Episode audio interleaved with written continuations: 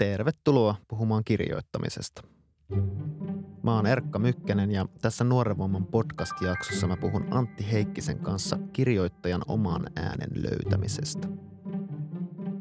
Antti on julkaissut romaaneja niin kuin Pihkatapin ja Mummon sekä elämäkertoja, kuten kymmeniä tuhansia myyneen Juise Leskisen elämäkerran Risainen elämä. Antilla todella on oma ääni, enkä mä tarkoita sillä pelkästään Savon murteen käyttöä kirjoissa, vaan myös jutustelevaa kerrontaa sekä tiettyä ihmisen kohtaamiseen perustuvaa haastatteluiden tekemistä, jonka Antti oppi Pitäjäläinen paikallislehdessä.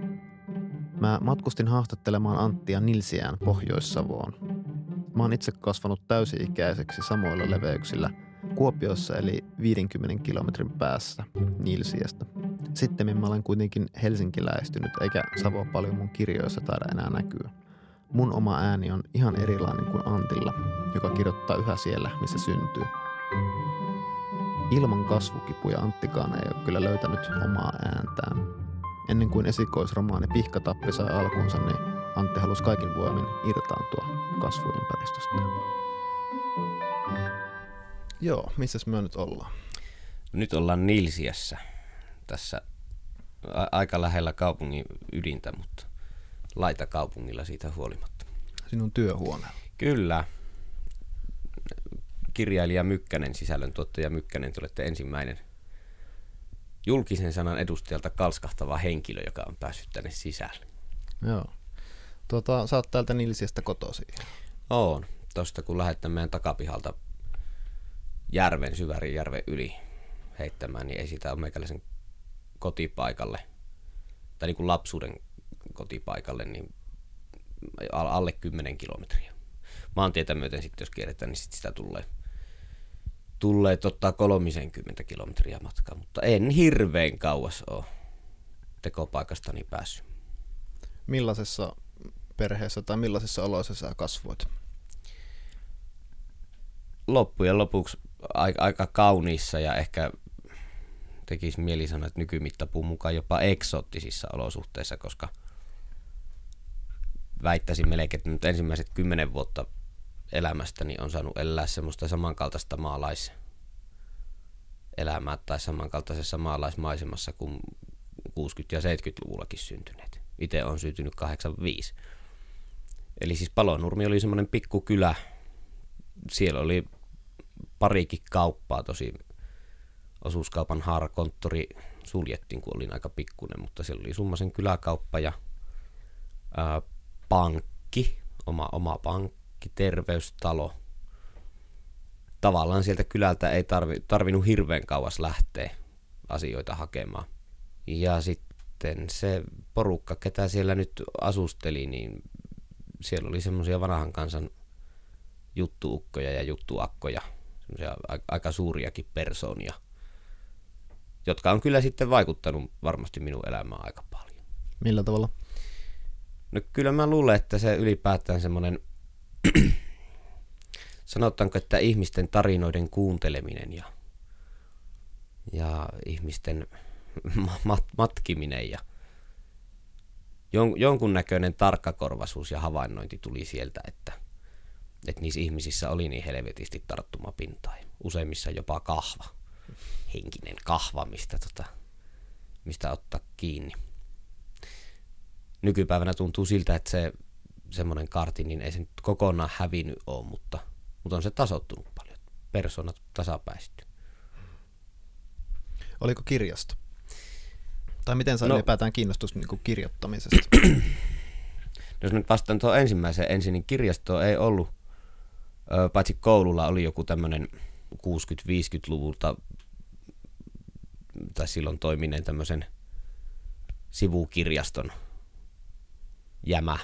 Siellä jotakin Juhani Aho, Ahon kevättä ja takatalvea ja muuta semmoista oli, joita sai sitten lainaa myös kotiin, mutta, mutta kirjasto auto kulki, joka oli itselleni siinä mielessä tärkeä, että sitten kun opin lukemaan ja ohitin oikeastaan sen semmoisen vihreä varis ja viisikkovaiheen kokonaan, niin, niin kyllä mä sitten päätallo ja huovista ja Paasilinnaa kannoin ihan ihan selkävieränä repussa kotiin. Päätalo, minkä, minkä ikäisenä sä No ykkös-kakkosluokalla, koska mä olin nähnyt Mikko Niskasen elokuva Elämän vonkamies ja, ja nuoruuteni savotat sun muut, niin sitten huomasi, että vittu soiko on kirjana nämä samat. Eroako tämä lukukokemus jotenkin elokuvan kahtomisesta. Ja, ja eroshan se aika paljon. Oikeastaan niin kun tuohon, nyt tuohon kotihommaan mennään, niin, niin, niin sen lisäksi, että, että niitä oli niitä hyviä tarinankertojia siellä. Häiritseekö jos tupakoin? Ei häiritse ollenkaan. Sinun, mä, jän, mä, vähän, mä vähän jännittää tässä. Ei se mitään. Vähän sisällä oikeasti polteta, mutta tota, eihän. Ei. Ei. Niin tota, tota, siis sen lisäksi, että niitä ihmisiä tota, oli siinä ja ne kävi kylässä, että mä kuulin paljon tarinoita. Ja sitten mulla oli, vanhemmat sisarukset oli sen verran iäkkäitä minuun verraten. Eli kun mä synnyin, niin veli pääsi ripille ja sisko pääsi ylioppilaaksi. Vartuin aika lailla itekseni ilman ikästäni seuraa. Naapuritaloissa ei just sen ikäistä kakartaa ollut, mitä minä olin, niin meidän mummo, joka oli 22 syntynyt, sitten vahti minua paljon. Ja, ja sitten mummokin kyllä se ihan samanlainen työnarkomaani oli kuin isä ja äitikin, mitä ne jatkuvasti siinä pienellä tilalla töitä tekivät. Ja sinä? Ja minä, ei mikä pieni tila, sitä paitsi ollut se oli ihan loppujen lopuksi aika pontevan kokoinen maatila. Mutta, ää, mutta, mutta, mutta siis mummon matkassa nyt on vanhempana tajunnut sen, että kun se on tosiaan syntynyt silloin 22, niin ihmiset, jotka mummon lapsuudessa oli vanhoja, niin nehän oli väkisin syntynyt 1800-luvun puolivälin seutuvilla. Ja ne jutut, mitä siinä kuuli, niin siinä oli sit suoria linkkejä jonnekin, jonnekin nälkävuosiin ja, ja tosi pitkälle. Se oli kuitenkin semmoinen melkoinen semmoinen – elämänkatsomuksellinen pääoma, jonka sinä sai. Ja mummo tietysti oli sitten itse nähnyt, nähnyt sodat sun muut, että sen takia ne varmaan meikäläisenkin mielessä kummittelee. Kyllä, vaikka siitä onkin 80 vuotta aikaa, niin kyllä se on vaikuttanut minun elämään ja vaikuttaa yhä tosi paljon. Miten sä sitten kirjoittamisesta kiinnostut? Sä oot myös tehnyt näyttelijähommia ja, ja näin, niin, niin tuota, Tiesitkö sä silloin jo ykkös-kakkosluokalla päätalo lukiessa, että minäkin haluan just tätä? En, en. Se meni tosi pitkään, niin kuin mä nyt tavallaan tiesin sen, että haluan kirjoittaa. Mutta tota, kun mulla ei niitä leikkikavereita ollut, niin sitten minä leikin itekseni. Mä muistan, muistan, että sinne meidän pihamaalla kyllä itekseni näyttelin talvisodan ja tein ihan suuriakin joukkokohtauksia lumikasan päällä. Olin sekä Taneli Mäkelä että puna-armeija. Ja sitten mun täti oli toimittaja, joka on oikeastaan koko, koko tästä lähisuvusta ainoa ihminen, joka on ö, tekemisellä jollakin tavalla niin kuin luovaan työhön kalskahtavainen. Paikallistehti Pitäjäläinen meni tietokone kantaa 90-luvun alussa, niin Anja Elina Kokkoselta tädiltä niin jäi semmoinen sähkökirjoituskone, jonka se toi sitten meille. Ja sillä nyt ei muuta käyttöä ollut, niin mä otin itse sen leluksi ja sitten rupesin olin just oppinut kirjoittamaan, niin kirjoittamaan niitä tarinoita, mitä olin leikkinyt ja, ja mitä olin kuullut. Jo, jonkun näköisiä tämmöisiä maalaisproosiahan ne oli. Et siinä se, niin se kirjoittaminen lähti. Se oli ihan puhtaasti kyllä leikin jatkettu. Ja tietysti sitten kun näitä oli paljon lukenut näitä aikuisten kirjoja, niin kyllähän niihin vaikutus varmasti niissä jutuissa näkyy tosi paljon. Eli teetkö sä jo silloin ikään kuin sitä samaa kirjoitatko samasta jotenkin näkökulmasta kuin nykyäänkin? Oliko se silloin jo se siemen? No kyllä, mä kirjoitin siitä näkökulmasta, minkä mä tunsin. Tunsin silloin sen maalaiselämän. Silloin oli elämänpiiri oli tietysti perkeleen pieni ja nyt se ehkä on kuitenkin vähän laajentunut. Mutta, mutta siitä huolimatta kyllä mä nyt niin kuin luulen, että se se, tota, että mistä jatkossakin tulen kirjoittamaan ja mistä on kirjoittanut jo silloin pentuna, niin se on asia, josta jotakin ymmärrän ja jotakin tiedän. No, kävit täällä Nilsiassa lukion ja, ja tota, sanoit, että kirjoittaminen ei ollut niin, sä et sitä tunnistanut kuvasta myöhemmin, että sä sitä haluat tehdä, niin, niin hmm. tota, missä vaiheessa se tapahtui? Oliko just ne toimittajahommat, mitkä sen jotenkin aktivoi vai mikä? Oli, oli, oli. Ja varmaan yläasteella oli jotakin semmoista pientä orastusta. Mulla oli hirvittävän hyvä äidinkielen ja ilmaisutaidon myös opettaja Kyllikki Korhonen, joka sitten jäikin eläkkeelle, kun se sai meidän luokan yläasteelta pois. Ja Kyllikki oli, tota, oli, oli äärettömän rohkaiseva.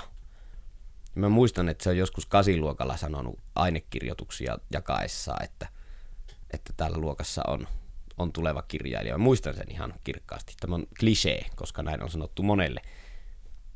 Mutta, mutta kyllä se, kyllä se to, tosi sinua. on. Kyllä se tarkoitti minua. Et ymmärtänyt väärin. En, en, en. Meillä ei ollut muita Antteja silloin. Tai oli se Antti, mutta Antista tuli eri omainen tuo autoilijasta. Oliko se niin joku tietty teksti, jonka sä olet kirjoittanut? Oli. Se, oli, se oli, se oli tämmöinen aine, joka kertoo Ossi. Mikähän vittu se on se sukunimi? Helvetti, kun se pitäisi nyt muistaa melkein. No Ossi se nyt joka tapauksessa oli sen, sen päähenkilön nimi, joka tota, karkas tota, hu, mielisairaalasta siinä tarinassa. Ja sitten siellä oli kaveri, jonka sukunimi oli Tanol. Mutta hirveästi häiritsee, kun mä en muista sitä Ossin mm. nimeä, koska se oli, se oli semmoinen vakiohahmo, joka, joka seikkaili meidän jutuissa siihen aikaan. Mutta en mä, en mä sitten niin tosissani niitä juttuja ottanut. Musta ehdottomasti piti tulla näyttelijä. Sä kirjoitit ikään kuin huvin vuoksi. Ihan omaksi ilokseni ja, ja piirsin sitten myös. Mä olin ihan hyvä piirtäjä. Joo. Mulla oli muuten kanssa kasiluokalla, tota, oli kanssa silloin inspiroiva opettaja tuo Kuopio Hatsalan yläasteella ja, ja tota, sillä oli semmoinen sotaveteraani kirjoituskilpailu. Mm. Piti kirjoittaa joku sotaveteraani hänen tarina ja mä sitten kirjoitin ja se oli semmoinen, semmoinen tota, siinä ei tapahtunut mitään muuta kuin, että semmoinen sotaveteraani makasi kotinsa sohvalla ja heitteli keitettyjä perunoita kattoon mm. ja niin kuin tarttui sinne kiinni ja se oli vähän niin kuin siinä. Ja, ja tota, se opettaja sitten, se ei ollut vielä lukenut, se sanoi, että totta kai lähetetään sinun Erkka, sinun novelli tuonne kilpailuun, ja sitten se luki sen, ja, ja tota, se laittoi mulle sähköpostia, se jotenkin kasvokkaasta käynyt sanoa, että, että tota, ei lähetetäkään. mutta, tota, mutta, mutta, rajoja silloin. Kyllä, mä ajattelin, ja mulla oli, mä, musta se oli aika siistiä, että se vähän niin kuin, että mua sensuroidaan nyt tässä, että tämä on liian rajutaan mun mm. näkemys. Liian anarkistinen Hatsalan koulu. Joo. Mutta siis tuossa Tuunevallainen oli todella kannustava niin kuin näin muuta. Mm. Mutta joo, eli, eli iloksessa kirjoittelit tuossa vaiheessa ja näyt, näyttelijäksi vähän niin kuin tähtäsit, mutta mitä sitten tapahtui? No oikeastaan se kirjoittaminen tuli tavallaan niin kuin ammattina kuvioihin kyllä ennen kuin mä luovuin siitä. Mä en vieläkään luopunut sitä näyttelemisestä. Nyt mm. mä oikeastaan saan palkkaakin siitä, mutta mm mutta se näyt, näytteleminen jäi jollakin tavalla niin kuin harrastukseksi, kun tota, kirjoittaminen sai sen isomman tilan, joka tapahtui sillä tavalla, että ää, lukion toisen ja kolmannen vuoden välisenä kesänä, mä olin silloin 17 kai. Onko se sitten ollut peräti lukio ensimmäisen ja toisen luokan välinen kesä, mutta 17-vuotias mä olin joka tapauksessa. Ja kun tuota, niin, äh, niitä töitä tehtiin siellä kotona tosiaan kaikki kesät, Niitä tehtiin ihan perkeleesti. Kerro vielä, että mitä töitä tarkoittaa. No maatöitä. I- ihan perinteisiä peltotöitä. Aloitettiin siitä, että kun lumi suli, niin kerättiin kivet pellolta ja emme ajaneet kivipuimurilla, kun ajettiin se Fordi, jossa oli koosikka perässä pellolle ja sitten viskeltiin siihen niitä ja sitten se koosikka täytti ja tuntui, että koko pelto on kivetty ja sitten kun katsoi ympärille, niin kolme neliötä korkeintaan oli sitä puhistettu. Meillä oli ihan järjettömän kiviset pellot. Siis niitä kivettiin viikko kaupalla ja sitten kylvettiin ja sitten tota, jyrättiin ja hankmottiinkinhan ne jossakin. Joka oli muuten sitten hieno tunne, kun sen, tota, sen, sen tota, kylvety ja jyrätyn pellon pientareille ajoi sitten traktori ja katsoi sitä, että no nyt se on kasvamassa. Paitsi niinä vuosina, kun satoi vettä ja se pelto lainehti ja tietti, että no tämä meni nyt kyllä vituiksi tämä homma joka tapauksessa. Mutta tota, ja kesät sitten meni tietysti siinä, että tehtiin heinää, ja, jota mulla on ikävä heinäntekoa, paali heinäntekoa, ja sitten niin kuin seivästettiinkin joskus, jos joku, joku joskus tarjoaa semmoista heinäjätkä hommaa, niin lähden, lähden välittömästi. Mutta sitten rahapalkkaa en saanut. Sain mopon ja sain siihen pensaa ja sain polkupyörän ja semmoista, mitä tarvihin, mutta tota, nuori mies tietysti tahtoi sitten myös markkoja taskuun. Mutta sitten soitin pitäjäläisen, tätini ei ollut silloin enää töissä siellä, se oli jäänyt jo eläkkeelle, mutta silloinen päätoimittaja Eero Iltanen, joka, joka oli sillä tavalla tuttu, että se asuu Kertyssä. Mutta koska, koska se ei maalaiskylällä sitten elättänyt itsensä maanviljelyksellä, niin se oli totta kai sitten minun ja varmaan monien muihinkin silmissä vähän parempi hahmo. Vähän niin kuin melkein herraskainen ja peleko persissä sit soitin Eerolle ja sanoin, että en ole koskaan mitään julkaistua oikein kirjoittanut, mutta mielelläni kokeilisin, että ota, otatko minut kesäksi töihin. Ja pitäjäläinen on siis tämä Nilsian Se on Nil- Nilsian Rautavaaran paikallislehti. Ilmestyy yhä. Nykyisin kerran viikossa, silloin se tuli kaksi kertaa viikossa. Ja se oli siinä mielessä tärkeä kesä, että ei se nyt niin kuin journalismihistoriaa jäänyt, mutta enkä saanut Pulitzer-palkintoa, mutta, mutta en, ensimmäisellä juttukeikalla tajusin, että, että mikä on niin kuin tyylin merkitys, oman tyylin merkitys. Koska se oli se tyyli pakko itse keksiä, kun en ollut koskaan mitään julkaistua sanomalehtitekstiä kirjoittanut. Kaikkea näitä tarinoita olin kyllä kirjoittanut, mutta ei musta sitten koskaan mitään perinteistä journalistia tullutkaan. Mä olin helvetin huono kirjoittaa risteysuutisia ja tai en nyt huono ollut siinä, se nyt pystyy kirjoittamaan varmaan, varmaan ihan kuka tahansa, että auto tuli kolmion takaa ja alkoholilla ei ole osuutta asiaan. Ja sitä ei oikein kehtä kirjoittaa omalla tyylillä. Ei sitä oikein voi kirjoittaa omalla tyylillä. Mutta sen tyylini löysin, kun ensimmäinen juttukeikka, joka mulle tuli, niin tuolla, tuolla Vuotijärvellä Veikko Kainulaisvainolla ja hänen vaimollaan Toinilla oli julmetun iso Peikon lehti pienet lehdet on täynnä juttuja näistä viherkasveista, oli ainakin ennen vanhaa. Joku oli oikein soittanut toimitukseen, että nyt, nyt skuuppi, nyt jumalauta juttu tekemään äkkiä, nyt on semmoinen peikonlehti, että ei paremmasta väliä. Eero ei ollut silloin edes töissä, se oli päätoimittaja, sijaisena oli Laitisen Päivi, kun Eero oli lomilla ja Päivi sanoi, että no aloitapas tästä. Ja mopolla ajoin sitten sinne Vuotjärvelle ja jututin Veikon ja jututin Toini ja jututin sen peikon lehenkin ja otin kuvia ihan hirvittävän määrän. Kolme neljäsataa kuvaa sitä viherkasvista ja se omistajista. Ja muistiinpanoja tein. Siis mä kuitenkin kerkesin sitten olla lopulta, kai mä toistakymmentä vuotta olin toimittajana, niin tota, en miltään juttukeikalta sen jälkeen niin paljon muistiinpanoja tehnyt. Kolme vihkoa kirjoitin täyteen siitä peikonlehestä. Kirjoitin periaatteessa varmasti kaiken ylös, mitä tota siinä kainulaisten kanssa juteltiin. Ja sitten päräytin mopolla takaisin toimitukseen kameralaukkuolalla ja rupesin miettimään, että miten se juttu nyt sitten tehtäisiin. Ja luin Savon Sanomista pääuutisen malliksi ja että totesin, että no tämä on tämmöinen napakka teksti ja kirjoitin siitä Peikon lehdestä sitten semmoisen semmoisen tota, pääuutismaisen jutun ja tulostin se ja luin, että eihän tämmöistä paskaa omalla nimellä lehteen laittaa. Mutta sitten ajattelin, että jos sitä nyt minkä, kirjoittu... ikä, sorry, minkä ikäinen 17. Joo. Joo, 17, koska ei ollut autokorttia vielä. Mutta sitten rupesin miettimään, että jos, jos sen kirjoittaisikin niin kuin hivenen vapaammin samalla tavalla kuin mitä olin sillä sähkökirjoituskoneella niitä tarinoita kirjoittanut. Että jos vaikka uskaltautuisi käyttämään ihmisten omaa murretta, koska minusta tuntuu aika hankalalta laittaa Veikko Kainulaisen suuhun semmoinen lause, että olen onnellinen siitä, että tämä Peikon lehti on ollut perheemme jäsen näin pitkään. Ei se, ei se entinen keskustavaltuutettu mua viljelijä puhunut sillä tavalla, että no siinähän se on ollut ja onhan tuo elossa pysynyt. Ja sitten tulostin sen jutun ja luin sen ja totesin, että parempi.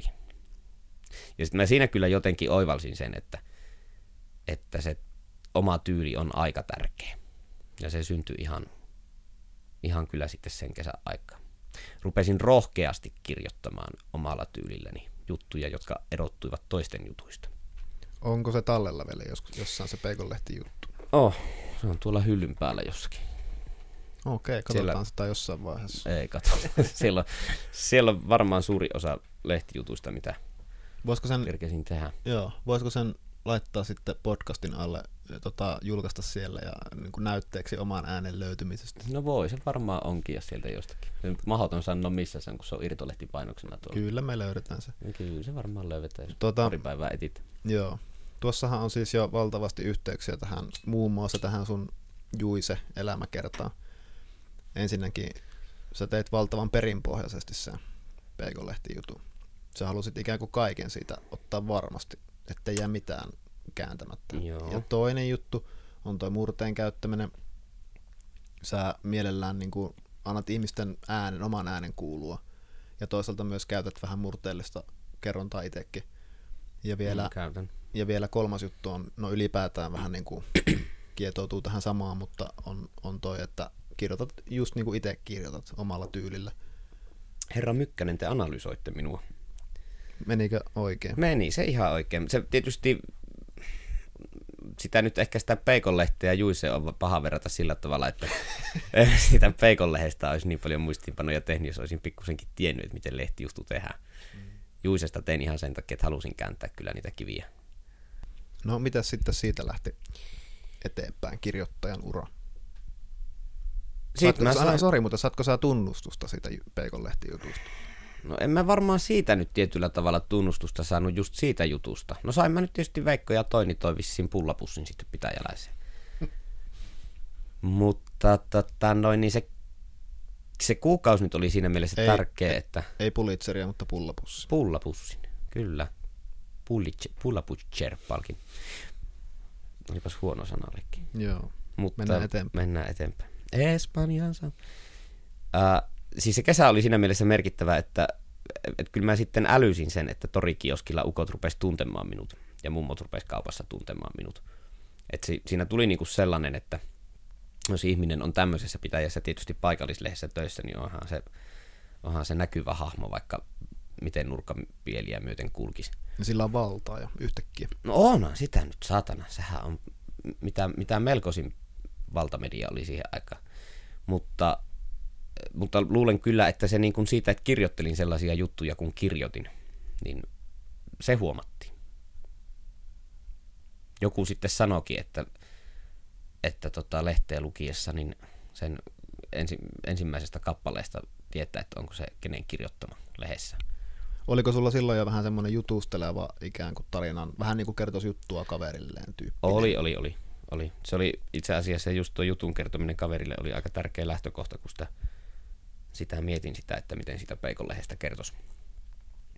Ja useinhan se toimikin ihan hyvin sitten. Totta kai sitä sitten sillä tyylillä tuli kikkailtua ja, ja sillähän pitääkin kikkailla ilman muuta.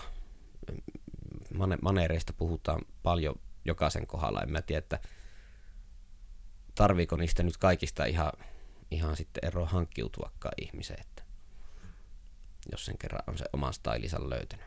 Kyllä sillä tavalla täytyy aina kirjoittaa ja tehdä, että työn pystyy omaksi tunnustamaan. Mutta sehän nyt pätee kaikkiin. Se pätee muurarinkin, tai ojankaivajaan, tai, tai kehen tahansa. Sä menit armeijaan ja ruotuväki-lehteen kirjoitit. Ja Joo, mä missä... rupesin ihan, mä en vastannut, kun itse muistella, mitä sitten tapahtui. Se oli sit siinä mielessä se ruotuväkireissu taas tosi tärkeä, että totta kai kun olin aika aika varmaan niin kuin itse tietoinen siitä omasta kirjoitusosaamisesta. En mikään mulkku on ehkä luonteeltani ollut oma hyvänä ikinä. Rohkenisin väittää näin. Moni on tietysti toista mieltä kyllä ihan tälläkin kylällä. Mutta itse sanoisin sillä tavalla. Mutta silloin mä olin varmasti hirveän, hirveän omapäinen ja luulin osaavani tosi hyvin kirjoittaa. Oliko sulla vähän tämmöinen, että kun on nuorena keksinyt jonkun oman jutun ja sanonut vähän sitä tunnustusta, niin se on sitten kaikki. Oli, sitä, totta kai. Ei mitään totta kai. opetella. Niin, se, se on ihan yleinen vaiva. Siihen törmään itsekin tuolla teatterissa nuoria ihmisiä ohjatessa ja muualle, ja se on ihan oikein. Mulla en pysty ketään sormella osoittamaan siitä. Mutta ruotuvässä sitten itsestäni karsittiin se semmoinen, se monipuolisti sitä kirjoittamista tosi paljon. Ja, ja tota, sit yksi tärkeimpiä juttuja, että semmoinen herran pelko jäi pois. Mä en ollut esimerkiksi Helsingissä käynyt kertaakaan ennen kuin menin ruotuväkilehteen. En, en kertaakaan. Niin ää, siinä, siinä sitten tunti itsensä niin tosissaan maalaispojaksi. Se oli ihan kuin jostakin 40-luvun puolivälin pikkumatti elokuvasta se. Että. Sanoit, että ruotuväki, ruotuväkilehdessä sulta karsittiin joku tietty siis joku oma persoonallisuus, mutta opit jotain muuta, ymmärsinkö mä oikein? Ymmärsit aivan oikein. Niin mitä, mitä sä sitten opit kirjoittamisesta? No ainakin mä opin, opin sen siis tiivistämisen. Hmm. Se, se oli tosi tärkeä. Pitäjäläisessä sai paukutella ihan niin paljon kuin huvitti, että en merkkimääriä, jotka on muuten perseestä Mä taas rakastan merkkimääriä. Mä vihaan niitä. Se, on... se näkyy myös ehkä meidän kirjoissa. Se varmaan näkyy, joo, kyllä. Mä, mä kattelin sitä Juise-kirjaa ja pdf ja laitoin sitten, tota, kopiupastasin sen tota, Wordiin, että näin paljon siellä oli merkkejä, siinä oli miljoona 200 000 merkkiä. Joo. Ja mä en, en usko, että eläessäni tulen julkaisemaan niin monta merkkiä yhteensä. No, Mutta mä, mä rakastan sitä, että vaikka jos mä oon kirjoittanut jotain kritiikkiä vaikka Hesariin ja se on ollut, että 2500 on se merkkimäärä, niin mä rakastan sitä saada sen siihen, siihen mittaan. Se on niin kuin runoa mm. kirjoittaisi mittaan, että se pitää ikään kuin ratkaista se, miten mä saan nämä asiat sanottua. No kyllä mä sen tuossa kohti ymmärränkin, mutta sitten tämmöisessä, niin kuin, mä nyt puhun tästä paikallislehtitasosta, että silloin kun merkkimääriä ruvettiin laskemaan, että ruvettiin niitä lehtiä lyömään tiukkaan muottiin, niin siitä hävisi joku hurma, koska kun sä kävit jututtamassa 90-vuotiasta mummoa, jolla oli aika tavalla kerrottavaa, jonka elämän tarina oli niin kuin pienoisromaani. Ja sitten tuommoisessa lehdessä niin se yksi juttu, jonka se mummo elämänsä aikana saa, niin se voi periaatteessa olla se ainoa paikka auringossa. Ja sitten kun sen kiteytät kahteen tuhanteen merkkiin ja yhteen semmoisen kärpäisen paskan kokoisen valokuvan, niin sitten se on ihan sama kuin kusisit se ihmisen naamalla. Tätä lähinnä tarkoitin. No niin, siis tota, kyllä, se opetti hivenen lyhyemmän proosan mieheksi kirjoittamaan niihin merkkimääriin. Ää, oikea kielisyyttä se opetti myös aika paljon. Ja sitten sen, että on, on, on lehtiä ja on lehtiä, on erilaisia lehtiä. Tiettyyn lehteen et voi kirjoittaa ihan juuri samalla stylilla kuin johonkin toiseen. Toi on kyllä kiinnostava toi lehtikokemus kirjoittajalle, kun mulla on vähän semmoinen, vähän semmoinen tuntuma, että, että lehdet on oikeastaan ainoita, jos ei ainoita, niin harvoja kirjoittajakouluja ihmisille ylipäätään. Missään en ole saanut niin tarkkaa editointia ja niin semmoista niin, kuin, niin viimeisen päälle ö, tekstiä hiovaa ja niin kuin kirjoittajaa kouluttavaa kohtelua kuin jossain niin kuin Helsingin Sanomissa tai Trendissä tai jossain tämmöisessä niin kuin aikakauslehdessä, jossa on just ne merkkimäärät ja on täysin päivän selvää, että mitä se jutun pitää sanoa ja siihen pääseminen on, niin kuin, se on, se on erilainen haaste ja se opettaa, opettaa niin kuin fiktion kirjoittajalle myös tosi paljon, mitä mm. oikeastaan voi oikein muualla, ei tule oppineeksi. Kyllä, mutta mä mainitsisin kanssa sen, että mä nyt puhun edelleen sitä pienestä lähestä, mm. koska se oli niin hienoa, kun siinä kuitenkin sun piti tietää kaikesta aika paljon, mutta ei mistään liikaa. Ja tietysti myös kuvattiin itse. Niin ja sitten se, että jut, juttuja piti tehdä kuin kana paskaa aikamoisella tahilla. Ja sitä tehden tavata ihmisiä. Niin kyllä se mulle niin kuin helekutin tärkeä koulu oli siinä mielessä se, minkä, minkä tuolla lehissä pyörin, että äh, ihmisiä siitä sai kyllä katsoa aitiopaikalta.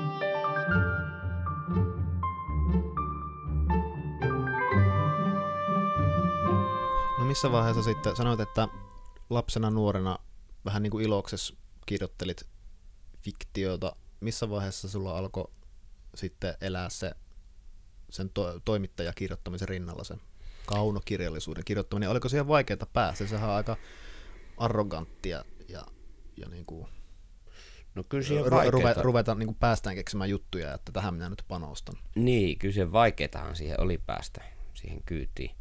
Mutta kyllä se ajatus siitä huolimatta syntyi, syntyi varmaan niin kuin jo heti silloin ensimmäisenä kesänä. Et kerran, kerran mä nyt pystyn kirjoittelemaan tämmöisiä lehtijuttujakin, joita, joita tuota, torikioski ukot tykkää lukea, niin kai nyt sitten yhden romaaninkin saan pyyhkästyä. Mutta se oli kyllä sitten asia erikseen. Siinä meni aika monta vuotta, mä saan aina semmoisia alkuja tehtyä. Ja... Millaisia ne alut oli?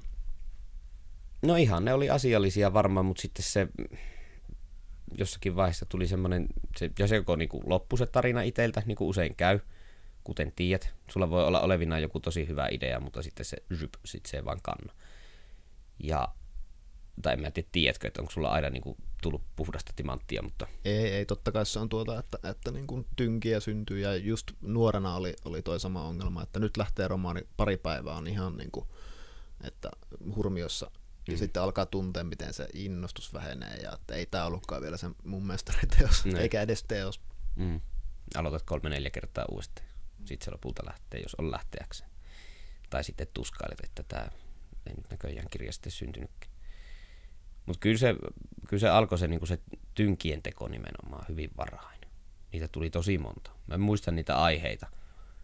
Oikeastaan se on harmi, mulla yksi tietokone hajos nimenomaan se, jolla niitä semmoisia alkupään aihioita oli, että olisi joskus ollut sitten hyvinkin hauska katsoa, että mitä kaikkea siellä oli, mutta, mutta sanottakoon nyt suoraan, että tämäkin on semmoinen, mihin, mihin tota moni kirjailija kollega, jonka kanssa on jutellut, niin myöntää syyllistyneensä, että ne ensimmäiset yritelmät on sitten ollut plagiaatioita. Mm. Jos ei puhtaita plagiaatioita nyt kuitenkaan, niin, niin että niissä on ollut ene, enemmän sitä lainattua kuin omaa. No, ketä sä lainasit? No kyllä mä varmaan tyylillisesti pyörin, pyörin tosi pitkälti siellä jossakin.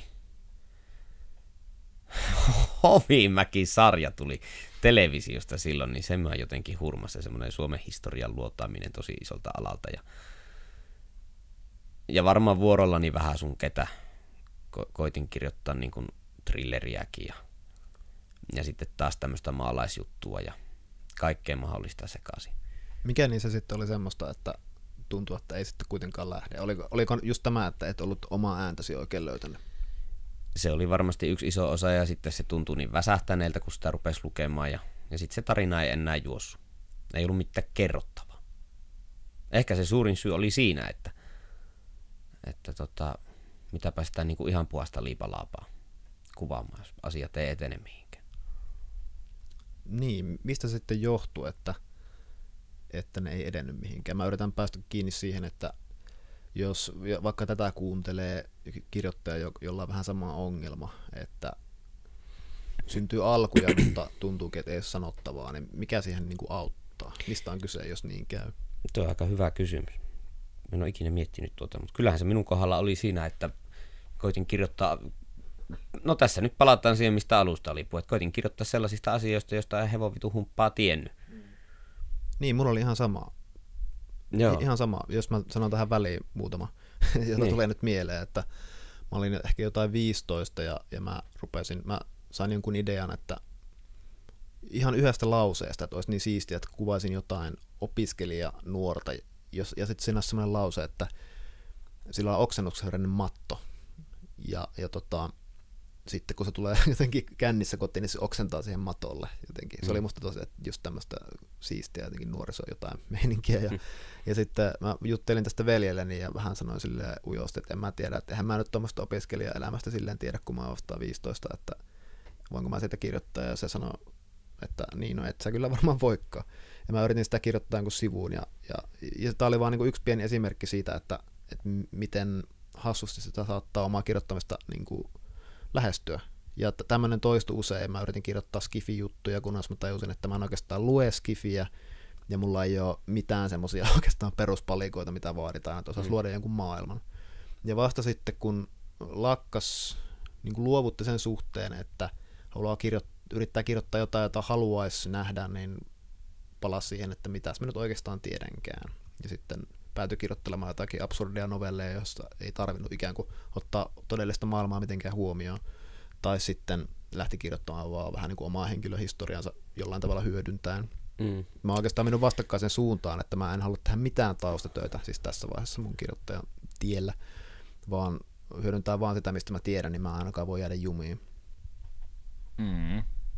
Joo, kyllä. Olen kulkenut esikoisteukseni kanssa aika samoja polkuja se oli aika vahinko sitten, että mä rupesin kirjoittaa pihkatappia. Niin, kerro siitä. Se tuli siis 2013. Ilmeisesti, olit, joo. joo. ja sä olit silloin 28 ja varmaan joitakin vuosia aiemmin olit sen kirjoittamisen aloittanut. Niin millainen se hetki oli ja mikä siinä sitten oli toisin verrattuna näihin aikaisempiin epäonnistuneisiin yrityksiin? No tiedätkö, mä muistan sen hetken hirveän tarkkaan kyllä. Ää, asuin silloin tuossa Nilsiän nyky, nykyisellä Mantaalisuora, Mantun suoralla, silloisella kirkkotiellä, elementtikerrostalossa mummoni omistamassa osakkeessa. Ja tota, sitten nukuttanut, niin sitten mä menin tonne Yle Areenaan läppärille. Ja rupesin itselleni tuntemattomasta syystä, en edelleenkään tiedä miksi, mutta tota, tämä oli jotakin yöllä puoli kahden aikaa, niin katsomaan Urho Kekkosen hautajaisia ihan selvinpäin ja ihan varmaan retroilun mielessä. Mä en tiedä yhtään miksi. Mutta sitten aloin miettiä sitä, että loppujen lopuksi se Kekkosen kuolemani on, oli varmaan jonkunnäköinen vedenjakaja ja aloin miettiä omaa lapsuutta ja sitä, että mitenkä hirveästi se maailma sitten kuitenkin muuttukaan siitä, kun urkki pantiin multiin. Sehän nyt ei ollut Kekkosen vika tietysti, että olisi se muuttunut, vaikka se olisi miten pitkään Tamminiemessä häärinyt, mutta tota, mut mietin, mietin ensimmäistä kertaa oikeastaan havahduin niin miettimään omia juuria ja, ja rehellinen ollakseni, niin mä olin varmaan sitten koittanut repiä ihteni aika tiukasti irti niistä. Mä koitin olla, olla jotakin muuta niihin aikoihin, mitä en ollutkaan. Että.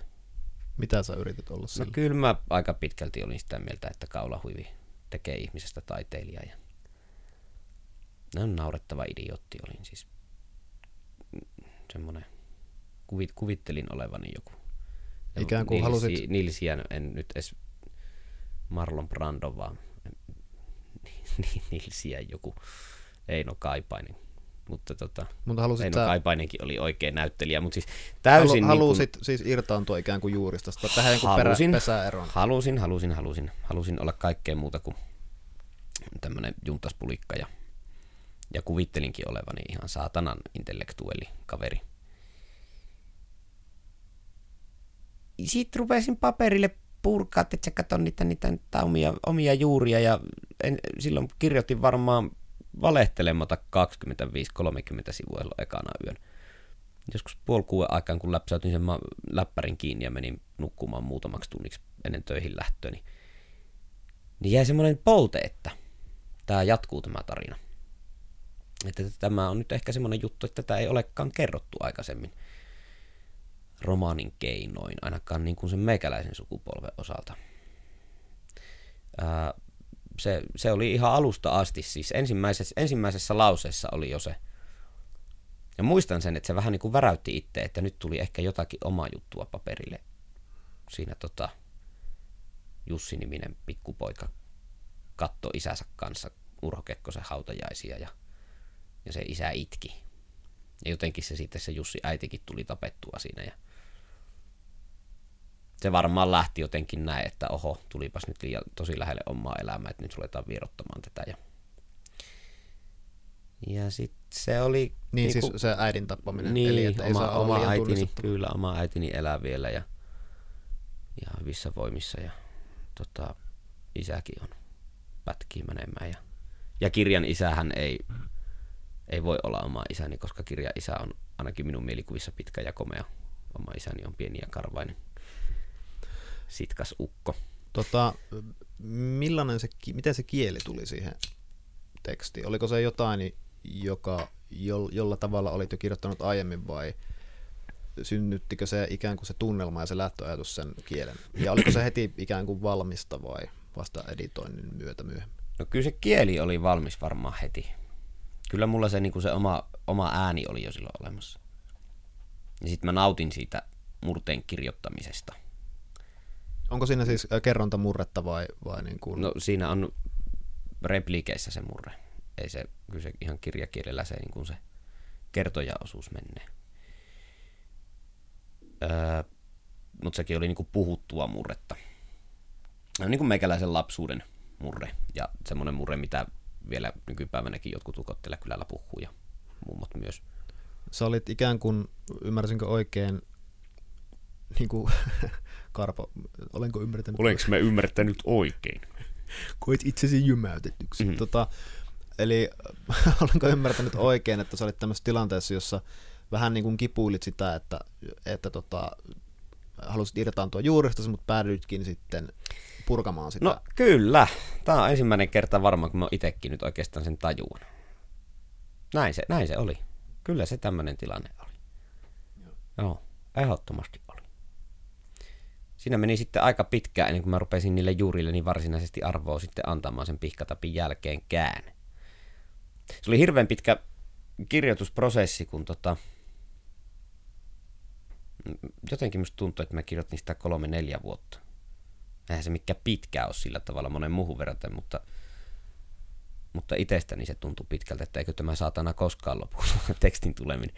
Se oli sellainen niin kuin esikoisromaani monesti on, että siihen kyllä tuli oksennettua sitten ihan kaikki mahdollinen. No, Pihkatappi julkaistiin ja sitten seuraava kirja, jos olen ymmärtänyt oikein, niin tuota, oli tämä Juise elämäkerta, Risainen elämä. Joo. Ja sulla on ikään kuin viime vuosina nyt vähän tullut tämmöinen kirjoittajaprofiili, että sulla on tullut romaaneja ja sitten elämäkertoja. Mm. Niin kertoisitko siitä, miten se Juise homma lähti ja miten, niin kun, kun sekin on hyvin niin kun mun mielestä oma ääninen, se, se, sulla on vahva, vahva tota, kert- persoonallinen kertoja ääni siinä, ja toisaalta myös sen kirjan rakenteelliset ratkaisut on, on musta semmoisia aika niin kuin persoonallisia. Siinä annetaan paljon vaan näkyä ihmisten puheen ihan, ihan tota, niin, niin, että sä et ole leipannut niitä välttämättä aina sisään siihen kerrontaan, vaan saattaa olla Ei. puolen sivun mittaisia tuota, monologeja. Niin, niin miten, sä, miten, miten, miten Juise-kirja lähti ja miten siitä tuli paitsi Juisen, niin myös sun näkön? Se lähti siitä, että 2006 vuonna ää, Juise Leskinen kävi Nilsian Louhosareenalla viihdekonsertissa kunnia vieraana. Se oli silloin jo aika heikossa hapessa. Ja no, tämä on kerrottu kyllä tuossa kirjassakin. Mutta mä en muista, että onko se kirja, kerrottu siinä johdannossa mitenkä perinpohjaisesti. Mutta totuus meni kuitenkin niin, että mä olin Juisen siihen mennessä muutaman kerran, ää, tai, tai pari, pari kertaa ehkä niin kuin toimittajan ominaisuudessa tavannut. Ja sitten siellä Louhosareenalla taka, lavan takana juteltiin siitä, että Leskinen oli ensimmäisiä, jotka on tahkolla käynyt aikana laskettelemassa. Ja kysyin, että pitäisikö siitä tehdä tahkonyysi, joka oli pitäjäläisen välissä julkaistava tahkon mainoslehtykkä, niin juttu. Ja Juise sanoi, että no mikäpä ettei. Ja sitten se oli jotakin syyskuuta, kun mä soitin sille, että koska sopisi tulla. Ja, ja tota, kai se oli lokakuuta, kun mä sitten Tampereelle menin. Aamujunalla läksin ja iltajunalla tulin takaisin ja istuin sen päivän leskisen luona ja hän oli jo aika, aika sairas kuitenkin silloin, tai aika huonossa kunnossa. Se oli just silloin ihan iloinen siitä, että dialyysilaitteet ei toimi taussissa nyt, tai että yksi laite on särkynyt, että hänen ei nyt tarvitse käydä siellä, joka nyt tietysti oli jälkikäteen ajatellen aika kärjistää varmaan sanottu. Mutta sitten mä tein sen jutun ja se oli niin pitkä, si- siinä kohti nyt on tyytyväinen sitä, että en ollut lyhyen proosan miehiä silloin, enkä oikein vieläkään, niin ää, se ei mahtunut siihen tahkon yssiin. Julkaistiin tavallisessa lehdessä torstaina. Ja sitten lauantai-aamuna heräsin Joltisenkinmoisessa krapulassa Nilsien musiikin ystävät ryn pikkujoulujen jälkeen ja katoin kännykkää ja Keinäsen Sanna-Mari, rakas ystäväni, oli laittanut viestin, että olit varmaan viimeisiä, jotka Juisen tapas. Mitä helvettiä. Sannulle soitin, että Juise on kuollut. Ja sitten siihen aikaan sai parissa polttaa sisällä tupakkaa. Sitten meitä istui monta jätkeä vanhassa syvärissä, jota ei enää ole. Semmoisen rulettipöytä systeemi ympärillä ja poltettiin röökiä ja juottiin kaljo. Ihan mykkinä Jukeboksi soitti syksyn sävelle varmaan 40 kertaa peräkkäin sen päivän aikana. Se oli aika, aika jär, järisyttävä hetki. Se syksyn sävel muuten sopii vielä siihen päivän maisemaan, koska silloin edellisyönä sulatti, tota, tuli kerta kaikkiaan niin lauhakeli, että kaikki lumi suli pois ja sitä oli aika paljon. Sitä oli varmaan 20 senttiä, mutta vesi raiskasi sen pois ja semmoinen kuollun maa paljastui sieltä alta ja katu täyttyy askelista elämään kuolemista. Se on hirveän vahva hetki itsellä mielessä. Ja sitten mä olin sunnuntai-iltana kotona ja sitten soi puhelin, tuntematon numero soitti ja sieltä soitti muuan nainen erästä viikkolehdestä ja sanoi, että olemme saaneet selville, että sulla on viimeiset, viimeisiä kuvia Leskisestä, mahdollisesti viimeiset valokuvat. Että voisiko niitä käyttää? Teillä tulee tämmöinen ekstra, ekstra numero nyt tai tämmöinen erikoisnumero torstaina. Sitten mä soitin yhdelle Leskisen läheiselle ihmiselle silloin ja kysyin, että no onko tämä nyt niinku ok haluan huomauttaa, että mä olin tosi nuori silloin, 21, pöljä, hölmö. Se tuntui helvetin hienolta, että isosta lehdestä soitetaan. Siinä tunti aikamoiseksi lehtimokuliksi itsensä. Sitten mä sanoin, että tämä on totta, kyllä. Tämä ei ole nyt mitään sevistelyä eikä kaunistelua eikä oman pesän putsaamista jälkikäteen. Että sen kuvan sillä eholla, että, että sille revitellä. Ja se nainen sanoi, että, että tota, totta kai, että se pistetään fiksusti. Ja sitten kun se torstaina se lehti ilmestyi, niin helvetti koko sivun kokoisena oli se kuva siinä. Oliko se jotenkin epämairitteleva vai? Mik- no se tuntui hirveän pahalta. Se tuntui retostelulta. Viimeinen kuva. Ja Antti Heikkinen pienellä siellä yläkulmassa. Mä en koskaan sitten laskuttanut edes siitä kuvasta sitä, mitä mulle luvattiin siitä. Ei se mikään iso raha ollutkaan. Mutta se syystä tai toisesta se kirpas silloin tosi pahasti. Eh- ehkä se niin kuin, mulla, mulla on sitten oikeastaan julkisuuteen ollutkin semmoinen vähän kaksijakoinen suhtautuminen, koska minusta ei oikein siihen sitten kuitenkaan niin kuin ole tuossa mielessä. Sen itsekin tunnustanut. Niin tota, silloin jotenkin päätin, että jos tämä joskus voi jollakin tavalla niin kuin hyvitellä tämän homman, niin hyvittelen. Ja sitten kun pihkatappi oli, oli tota, tota, ilmestynyt, niin sitten mä, tai se ei se ollut vielä edes ilmestynytkään, mutta, mutta se oli niin kuin aika hyvässä juoksussa ja jalka oli kustantamon oven välissä, niin ehdotin siltä alalle sitä, että saanko tehdä seuraavaksi Juisesta kirjan. Ja sitten piti tulla sitten, no sitten Leskisen se lä- lähipiiri suostui siihen mukaan. Ja alun perin siitä kirjasta pitikin tulla sitten huomattavasti ohkaisempi. Siitä piti tulla sellainen, sellainen kun Leskinen on sanonut, että on neljä asiaa, joista kannattaa tehdä lauluja ja tekstejä ylipäätään. Ihminen, ihminen ja toinen ihminen, ihminen ja uskonto, ihminen ja yhteiskunta. Toisin näihin alaotsikoiden alla tai väliotsikoiden alla niin kuin kelannut sitä, mitä Leskinen on näistä asioista teksteissään sanonut ja ja muutenkin elämässään sanonut ja sitten sinne väliin pistänyt semmoista elämänkertatietoa ihmisten kertomana. Mutta sitten kun se lähti vyörymään se homma ja, ja sitten siihen rupesi, rupesi tota haastatteluja antamaan kovin monet semmoiset ihmiset, jotka ei ennen ollut leskismuistojaan kertonut ja, ja sitä alkoi sitä materiaalia sitten olla niin perkeleesti, niin sitten mä päätin, että nyt, jos tästä nyt joku pamfletti tehdään, niin sitten se on kyllä laukaus omaan ohimoon ja sitten se on karhun palvelus – Juiselle ja sitten se on karhun palvelus niille, jotka on suusa avanneet ja, ja sitten se olisi ollut sitä myös varmasti sille, joka olisi joskus ruvennut sitten vähän parempaa kirjaa Juisesta tekemään. Niin sitten mä päätin, että no pistetään nyt nippuun kaikki, mitä, mitä löytyy. Eli Mut, halusit tehdä niin kuin Peikon-lehdestä niin helvetin perusteellisesti. Joo, kyllä, mutta eri perustein kuin mitä Peikon-lehdestä. Mm. Tuota, haastattelit yli sata ihmistä Mun mielestä niitä oli 178. Joo. 100, oliko näitä tasan 100 kertoa omalla nimellä? Ja kuuntelin, mitä, mitä kuunneltavissa oli ja luin, mitä luettavissa oli ja, ja lehtiä. Mulla oli hirveä määrä sitten tuossa. Oltiin silloin muutettu tähän, niin oli tuolla vanhimman pojan huoneen lattialla levitettynä ne. Ja... Miten sä, kiinnostaa kysellä noista vähän tarkemmin, että äm, haastattelitko nauhalle, litteroitko ne haastattelut, mitenkä sä tallensit? Nauhalle mä teen kaikki haastattelut. Puhelimit sitten muutama ja suurimman osan sitten nokakkain. Kirjoitit sä ne aina ylös sitten nauhalta vai mitenkä? Öö, sit, mulla oli aika hyvä muisti siihen aikaan. Se voisi toimia tietysti vieläkin, mutta tota, niin mä aika tarkkaan tiesin, mitä mä lähden mistäkin haastattelusta hakemaan sitten kirjoitusvaiheessa.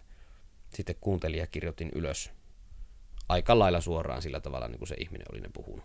Niin kuin samalla, kun haastattelit? Ei, kun samalla kun kirjoitin. Niin just. Eli Oikeastaan sulla meni niin kuin sen ihan haastattelu... hemmetisti aikaa siis tuohon nauhojen purkamiseen. Ja... No ei tavallaan, koska en mä siihen nauhoituksen palannut sen nauhoituksen jälkeen, muuta kuin sitten kun mä kirjoitin sitä kohtaa siitä kirjasta, missä tiesin, että tätä tietoa tarvitaan. No mennään siihen, että mitenkä sille kirjalle sitten mua kiinnostaa se, että kun se on aika rohkeata musta lähteä kirjoittamaan elämäkertaa toisesta ihmisestä sillä tavalla, että siinä näkyy niin kuin oma ikään kuin persoonallinen ääni, niin miten, se, miten sä siihen? Sitähän on siis kehuttu valtavasti juuri tästä. No en mä nyt oikein osannut sitä muuten kirjoittaakaan, enkä sitä muuten osaisi kirjoittaa yhtään mitään. Mulla on kaikki noin kolme elämäkertaa, mitkä on tehnyt, niin ollut sellaisia, että no Leskin nyt ei tietysti se ollut itse hyväksymässä, mutta, mutta se porukka, joka sen kässärin luki ja antoi sille siunauksensa, niin hyväksyi. Ja Heikki Turusen ja Jaakko Tepon kanssa on ollut sitten se, että jätkät on tykännyt siitä, että se kirjoitetaan niin kuin, niin kuin mulla tapana on. Kerro, miten sä niin kuin jotenkin tiivistäisit sen, että miten semmoisen urakan voi saada haltuun? Miten sulla pysyy kaikki tiedostot kasassa ja miten, sä, niin kuin, miten sun pää ei räjähdä? Kyllä, mä aika paljon pistäisin sille toimittaja-ajalle kiitosta siitäkin. Ei se vaikein asia siinä on se, että räjähtääkö sinun pää ja pystyykö sulla asiat, asiat hanskassa. Siihen on olemassa lukemattomia eri keinoja. Nykypäivänä sä voit tehdä tiedosta ja sä voit järjestellä omat arkistot miten hienosti haluat ja siirtää haastattelun tietokoneelle ja nimetä ne ja bla bla bla. mun mielestä se paljon vaikeampaa on se ihmisen luottamuksen saavuttaminen. Ihan Miten jo se- haastatteluvaiheessa. Miten se tehdään? Kyllä siinä täytyy ihmistuntemusta olla aika paljon mukana. Mä nyt palajan siihen toimittajajuttuun sillä tavalla, että mä tein tosi monta semmoista merkkipäiväjuttua, henkilöhaastattelua ihmisistä, jotka ei koskaan ollut välttämättä niin kuin tiettyjä henkilökohtaisia asioita kylillä huuvellut. Ja sitten ne kuitenkin tietoisesti antoi ne jonkun paikallislehen toimittajan kaikelle kansalle kerrottavaksi. Niin tota, ei, semmos, ei tuommoisessa elämänkerrassa se, kerrassa sen kummemmasta asiasta kyse. Sitten loppujen lopuksi. Tietysti se, että se on eri asia, että se on kirjakaupan hyllyssä kuin että se on jossakin, jossakin lehdessä luettavana, mutta, mutta se siinä minun mielestä vaikeinta. No kerro vielä, että miten se, miten, tämä on vähän tämmöinen, kuulostaa niljakkaalta kysymykseltä, mutta tavallaan, että mitenkä ihmisen saa sitten avautumaan tai, tai sen luottamuksen synnytettyä. Onko se vaan, että, että No lähtökohtaisesti siinä tietysti täytyy olla, että kemioihin täytyy kohdata aika paljon. Ja eihän sulla voinut 170 ihmisen kemiat No, kohdata? kyllä mulla, teetkö, pelas. Tässä kirjassa oikeastaan kuin yksi sellainen, joka suhtautui siihen haastatteluun aika lailla ylimielisesti. Ja sekin oli aika marginaalityyppi vielä. Että. Joo, en, kyllä mä, mä varmaan rohkenisikö nyt kehua itsestä. Aika hyvin mä ihmisten kanssa toimeen tulen kuitenkin sitten. Sillä tavalla, että ehkä ehkä varsinkin nykyisin, kun jollakin tavalla niin kuin uskaltaa siviilissä ollessa olla, olla se, mikä on, niin ei siinä mitään probleemaa. No, Ja sitten se tietysti, että täytyyhän sulla Mm. taustatiedot olla kunnossa, että jos sinä tota, met jotakuta ihmistä haastattelemaan liittyen juuri johonkin tiettyyn, tiettyyn asiaan sen kirjan tiimoilla, niin paha sinne on pystymme tästä lähteä. Kyllä se ihminen vähän arvostaa sitä, että sä oot jonkun verran kotitöitä tehnyt. Oliko sulla tämän Juuse-kirjan suhteen ikään kuin valmiiksi ja sä olit häntä fanittanut pienestä pitäen, tiesit hänestä paljon, niin minkä verran sä teit sitten taustatöitä ihan, että tämä pitää ottaa nyt kaikkinensa haltuun? No, kyllä mä aika paljon tein. Mä ensin kartoitin, että ketä, ke- ketä tästä nyt lähdetään saalistamaan jututettavaksi ja kun menin ihmisen luokse, niin tiesin jollakin tavalla, että minkä kaltaista yhteistä henkilöhistoriaa niillä on ja tiesin mitä kysyä ja, ja sillä tavalla. Siinä oli pohjatyö tehty hyvin. Mutta aikaahan siinä täytyy olla. Niin. Häyt kyllä ei saa ja, ja se ensimmäinen kysymys nyt ei ehkä ole se, että no mites, oliko vieraita naisia ja poltitteko pi- pilveä porukalla. Että semmoset, semmoset jutut kyllä sitten tulee, jos, jos on tullakseen. Kyllähän ne useimmiten tulee niin kipeätkin asiat. Ei nyt tarkoita, että just pilven polttamista ja vieraita naisia pitäisi tulla, mutta, mutta tota, muita kipupisteitä. Kyllä niitä nousee aina esille. Onko sulla joku ensimmäinen kysymys tai onko mitään tämmöisiä, Tää taas tuntuu menevän siihen, että anna jotain kikkoja, miten saa ihmisen avautumaan, mutta, mutta varmasti sä ajattelet niitä, että miten kannattaa ihmistä lähestyä, että se tietää, että sinä et ole niinku just hakemassa noita jotain pinnallisia juttuja. No kyllä mulla itsellä varmaan ollut se, että kyllä siinä jos ensimmäisenä puhutaan säästä, niin kyllä sitä säästä puhutaan lähestulkoon niin pitkään, kun se haastattelun kohde haluaa siitä puhua. Sitten livutaan sinne asiaan. Voidaan sitä vähän itse liuvutella ja vähän ohjailla sitä keskustelua. Sitten kun se ihminen on puhunut sen, mikä on päällimmäisenä, niin sitten siinä voi ruveta esittämään täydentäviäkin kysymyksiä. Ihmi- Ihmisiä on niin monennäköisiä.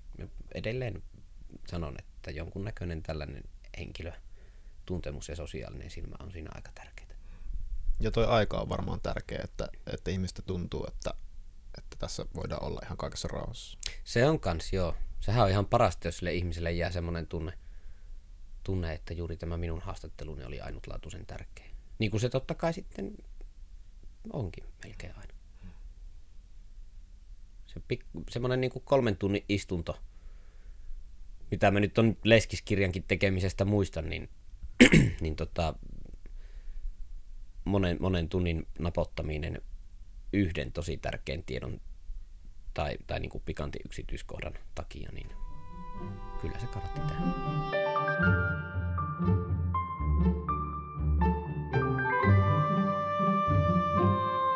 Kerro vielä, että millaisia sun kirjoituspäivät tyypillisesti on, kuinka pitkiä ja mihin, mua kiinnostaa aina, että mihin vuorokauden aikaa ihminen kirjoittaa ja millaisin rykäyksin. No mulla nyt oli pitkään toista vuotta sillä tavalla, että vaimoni kun lähti töihin pojan syntymän jälkeen, se piti vuoden hoitovapaata, niin siinähän mulla oli aikaa hyvin tehdä, tehdä myös päivisin töitä ja öisin. Mutta sitten vuosi meni sillä tavalla tässä nyt, mikä on tuoreessa muistissa itsellä, että ö, aamulla herä, herättiin pojan kanssa yhtä aikaa ja puuhasteltiin. Olin, olin ihan koti-isänä sen päivän ja sitten kun emäntä tuli töistä ja rupesi pojan kanssa puuhastelemaan, niin sitten läksin teatteriharjoituksiin tai keikalle tai minnekä tahansa.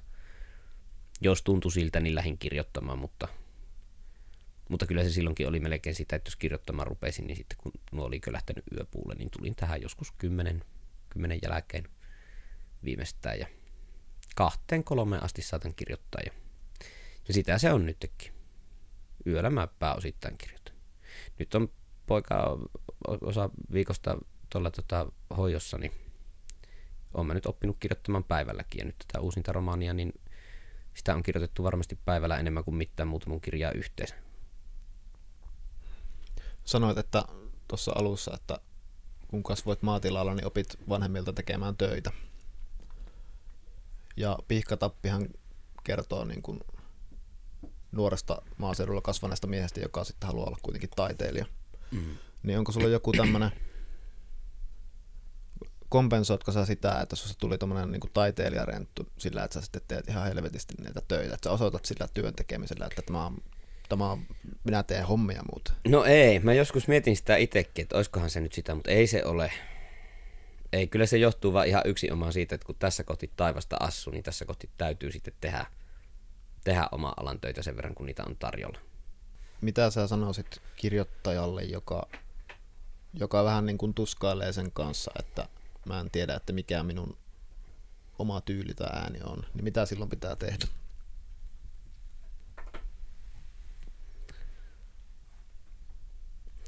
Ehkä silloin kannattaa tyhjentää pää kaikista tota, odotuksista ja paineista.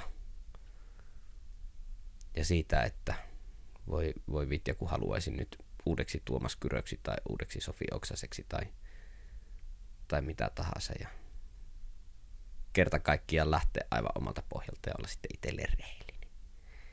Olipas tämä nyt hirveätä kliseistä paskaa, mutta, mutta en mä nyt oikein sitten muitakaan tapoja siihen, siihen keksi. Joo, ja ei se ollut musta kliseistä paskaa lainkaan, vaan se on juuri noin. Ja ehkä lisäisin siihen vielä sen, että se mikä se oma tyyli sitten on, niin pitää ehkä myös hyväksyä, että se ei ole välttämättä just sitä, mitä haluaisi. Sekin on totta, kyllä. Sekin on totta, kyllä. Mulla on nimittäin nyt itsellä oli semmoinen keväällä semmoinen tosi paha niin kuin tyhjän paperin syndrooma. Oh, yeah. Pu- puolitoista viikkoa, aika, aika semmoisia, en tiedä tuskasia öitä, mutta turhauttavia öitä, öitä vietin tässä.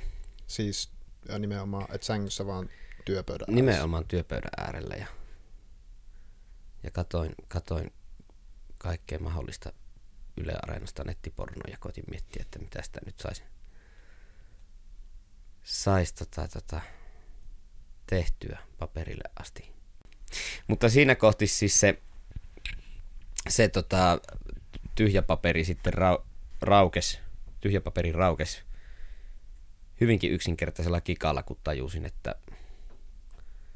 että tota, eihän mulla nyt niin kuin loppujen lopuksi ole sit minkäännäköisiä paineita tässä kirjoittaa – niin kuin joku haluaa tai niin kuin joku olettaa, vaan päinvastoin kirjoittaa just niin kuin itsestä hyvälle tuntuu, eikä mun tarvitse kellekään selitellä, että minkä takia sinä sitten näin teit. Että, että jos se tuntuu minusta itsestä oikealta, niin kyllä sen pitäisi sitten silloin välittyä lukijallekin.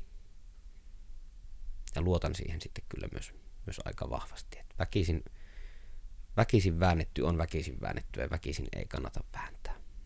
Millä tavalla se käytännössä ratkaisi se ongelma?